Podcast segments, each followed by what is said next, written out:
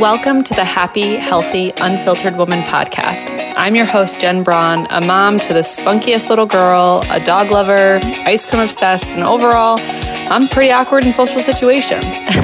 And we are here to break down the topics that we deal with as women with no topic off limits. This podcast is for you if you're struggling with dieting, tired of restricting, want to truly change your life and feel confident in yourself once and for all. I am so excited to have you. Let's get to today's episode. Hello. Today we are talking about how I was dieting and didn't even know it. So I was thinking the other day about as I was growing up and, you know, what I saw around me in terms of um, diet culture and um, just relationships with food. And I don't remember a ton until um, probably really. So I, I mentioned a couple episodes ago that I um, got dengue fever when I went to Puerto Rico. And so ever since then, I had a lot of G I um issues. And, you know, the outcome of, of it was that I was allergic to gluten and dairy. But before they could figure that out, like it wasn't a, no test could detect it. Like I just felt physically ill, but it was just, it was not super clear. So it's complicated. But, um, so I was sticking with the foods that I felt safe with. And I think that that's a huge comparison to what we do when we hear a lot about the diet culture, um, you know, with eat this, don't eat that, or the next diet is eat that, don't eat this.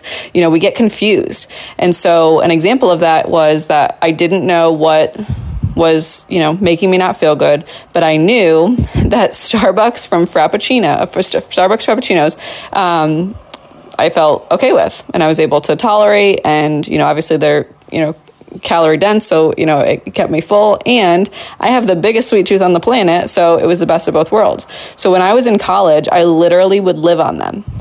Like I would go during my lunch break and I would go to Starbucks and get a venti, um, and I would have them. And I think it got to the point where obviously like they're delicious, but I, it got to the point where one, I was so unsure of what made my body feel good. But I also think that there was a component of this, you know, well, like if it's lower calorie than like a full meal, that's not super bad, right? You know, I was in college, I, you know, wanted to look a certain way. Um, and, you know, that ultimately, I think, drove the consistency of doing that over probably a couple of years. And at the time I was playing volleyball um, in college. And so I needed the energy sources, but I would just um, grab a Frappuccino and do my thing. And so obviously that's not the traditional quote unquote diet food, but it does relate to these conceptions that if we have something smaller, if we have something less, if we have some, something um, that isn't a traditional full meal, that maybe that that will lead to weight loss, or maybe that will lead to us having the, the body that we desire. But then we get to energy components of things, and we get into overeating at night. And, you know, we're going to do a whole episode on binging, but the thought that eating less is going to yield um, the results that we're looking for is really the, the starting point to these diet trends and the and the message that we're hearing over and over. Eat less, be smaller, eat less, lose more. Like, what about our energy levels? What about what our muscles need in order to function, in order to exercise, in order to feel good? Like, what about that? Why is it that eating less and being smaller is the goal? So that's just, you know, that's a, a big conversation in itself. But so back to my, my Starbucks. So I did that for a long time. And then um, I wasn't getting the nutrients that I needed. It was like almond milk. So I wasn't even getting protein. And then all the stuff that they put in the um, in the Frappuccinos.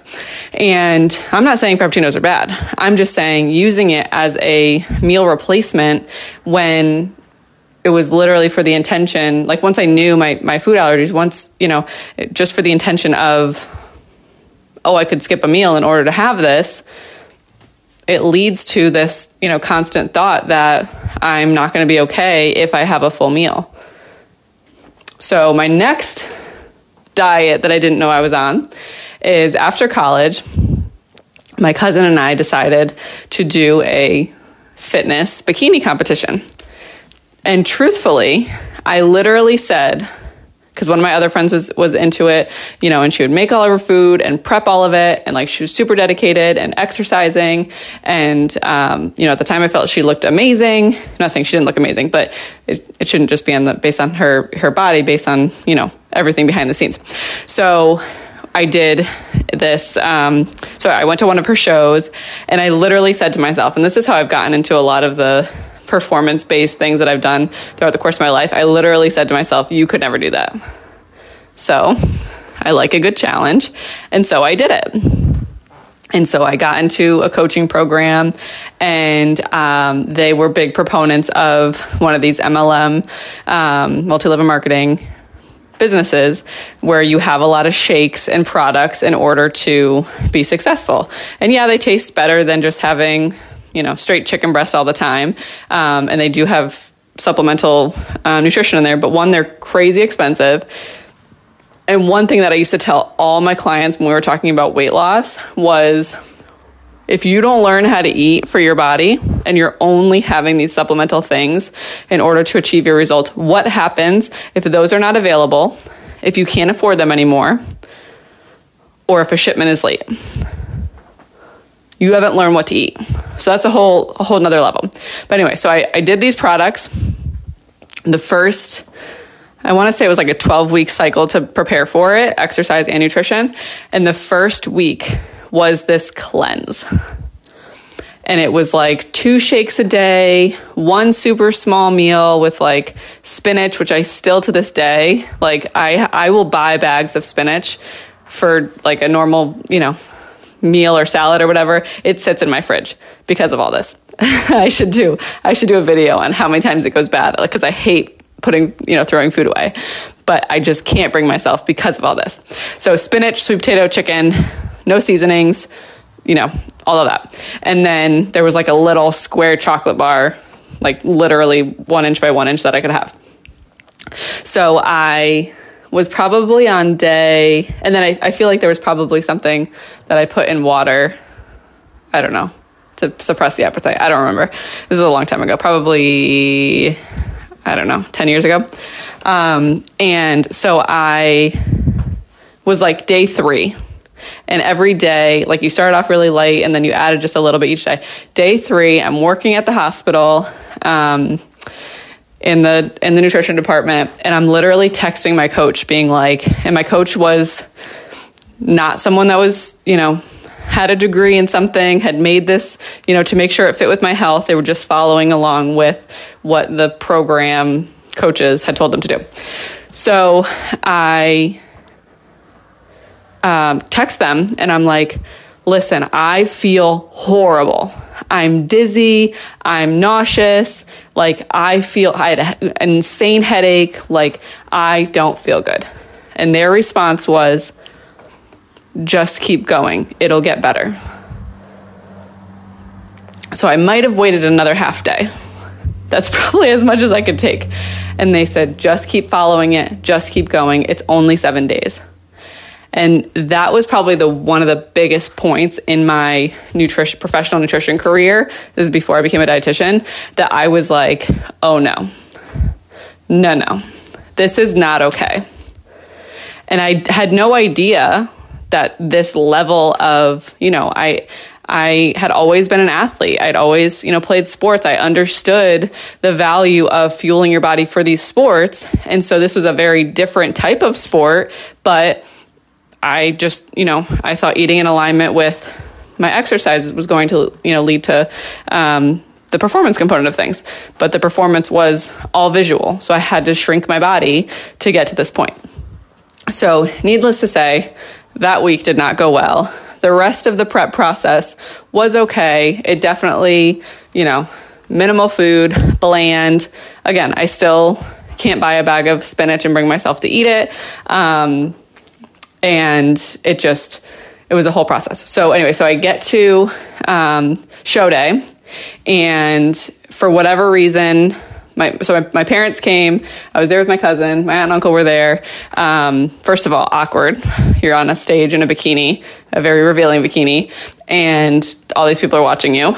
Very awkward. And there was also like a costume component of like, when I tell you in the beginning of this, of my podcast, that I'm awkward in social situations, this was like the epitome of it. So the, all the hype, all the adrenaline, all the excitement, like there's a huge community that, you know, does this, was there. So I didn't realize how hungry I was. I didn't realize how tired I was because I just thought it was preparation for this competition. And so I um, get to that day. And, you know, it's super depleted. You like don't have water so that your muscle definition shows more. And like, there's a whole thing to it. Um, li- literally everything that I recommend against my clients, you know, doing right now, um, for health reasons. And so I get on stage. It's an extremely long day. And then my coach wants a picture with myself and my cousin. And I literally finished the show. It was at a casino. I bounced. I think my family had already left. I bounced and I, mind you, at this time, I'm still allergic to gluten and dairy and I know it and I'm good at managing it. Um, and I was um, in the, whatever it is, the gift shop of um, the casino, grabbed, I think I grabbed Reese's and peanut M and M's, and I'm sitting in the lobby crying, like stuffing these into my face. And it was obviously so much emotion from like the super long day and all that stuff, but it was the the deprivation of all this food, all these nutrients that I needed, and the fact that even on that day, I felt fat. And people like look back at those pictures and they're like, oh my gosh, oh my gosh. But that's that's the reality of it. Our perception of our bodies is so distorted based on the things that we're comparing to that no one situation is going to be it. Yep, I reached it until we work on that, you know, mental side of things. So that was probably, and so what you're supposed to do after those competitions is you're supposed to, quote unquote, reverse diet. So it's slowly adding things back in because your metabolism has gotten used to essentially restricting. And um, I did a horrible job of that because it's, you know, how hard is it to, you know, just slowly add one thing in at a time um, or, you know, a couple hundred extra calories in at a time in order to, you know, slowly, um, slowly gain the metabolism back. So no idea then, no idea while I was doing it, but definitely after I recognized, holy cow, that was the most unhealthy thing I could do for myself. And I never want to put my body through that again. So I did not do that again. But it's the same thing when we do these diets. When we feel restricted, when we feel we can't have something, I used to tell my clients all the time when they would come into my um, office, they'd ask for weight loss and, you know, they'd say, what do I need to give up? And I'd say, nothing. And they would say, what do you mean? I got to give up something. And I said, if I tell you to stop having M and M's and you haven't had M and M's for six months, I would bet good money that the second you leave my office, you're going to grab some M and M's. When someone else dictates what you can and cannot have and takes away the ability for you to intuitively understand, do I want something? Will this fulfill me in whatever factor, enjoyment, um, nutrients, you know, uh, nourishment, whatever? It will not be sustainable. But I think that we've gotten to this point where we're always told what to do. We're told what to do at work. We're told how to be moms. We're told how to, you know, be good significant others. We're told how to eat. We lose that ability to understand how to listen to our bodies. And ultimately, that's why we go back to these diets over and over again. But then we do all these diets, and because they're all counterintuitive, keto being, you know, no carb, um, you know, the low fat options, the no dairy options, the no sugar options. What do you have left? Lettuce? tall glass of water. If you guys haven't seen um, on YouTube, Harvard sailing team, girls will, or boys will be, will be girls. They do a funny skit on um, pretending to be girls. It's not funny. It's it's unfortunately very true. Um, and they, you know, they are pretending to be the girls, and they say, you know, oh, we're going to go on a diet together. And, you know, I shared a bagel with the trash, and, um, you know, I had a, a, um, ice cube for, um, dinner. And so it's, it's funnier. Watch it, please. But, um, it's the reality.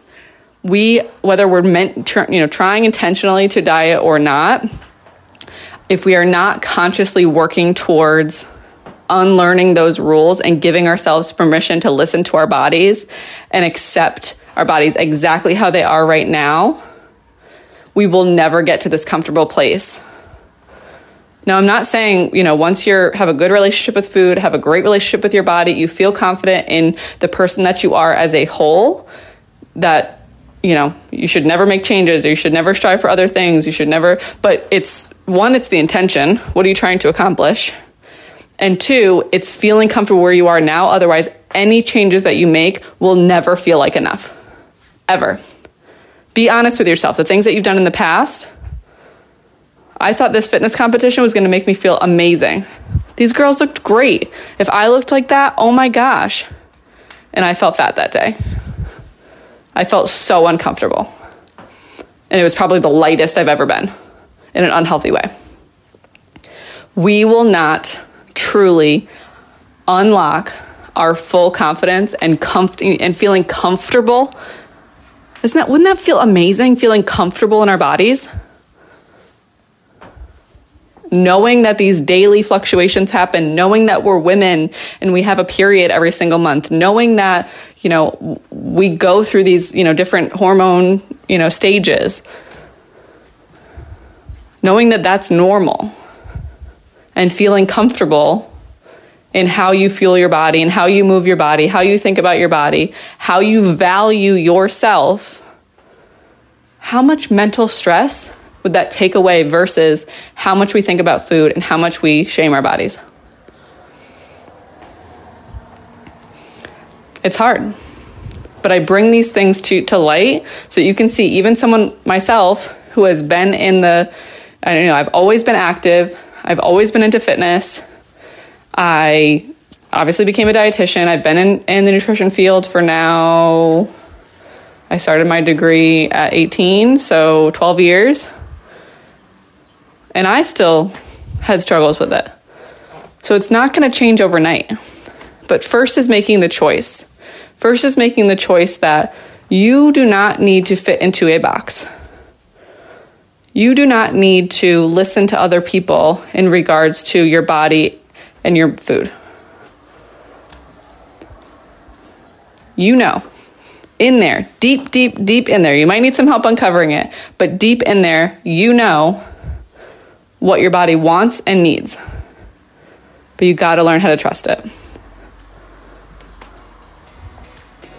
All right, that's it for today, guys. I love you so much, and uh, I hope this was really helpful. Thank you so much for listening to the Happy, Healthy, Unfiltered Woman podcast. I am so grateful to have you in this community. Follow me on Instagram at jenbraun dot r d for more information on creating your most confident life. I also have a link in my show notes to my free Facebook community. Inside there, there's free training, community support, all for free. You don't want to miss out on that. And if you're ready to ditch dieting for good, not feel ashamed of your body, and create the life you desire, message me on Instagram and apply for my Allow program. Let's transform your life. See you next time.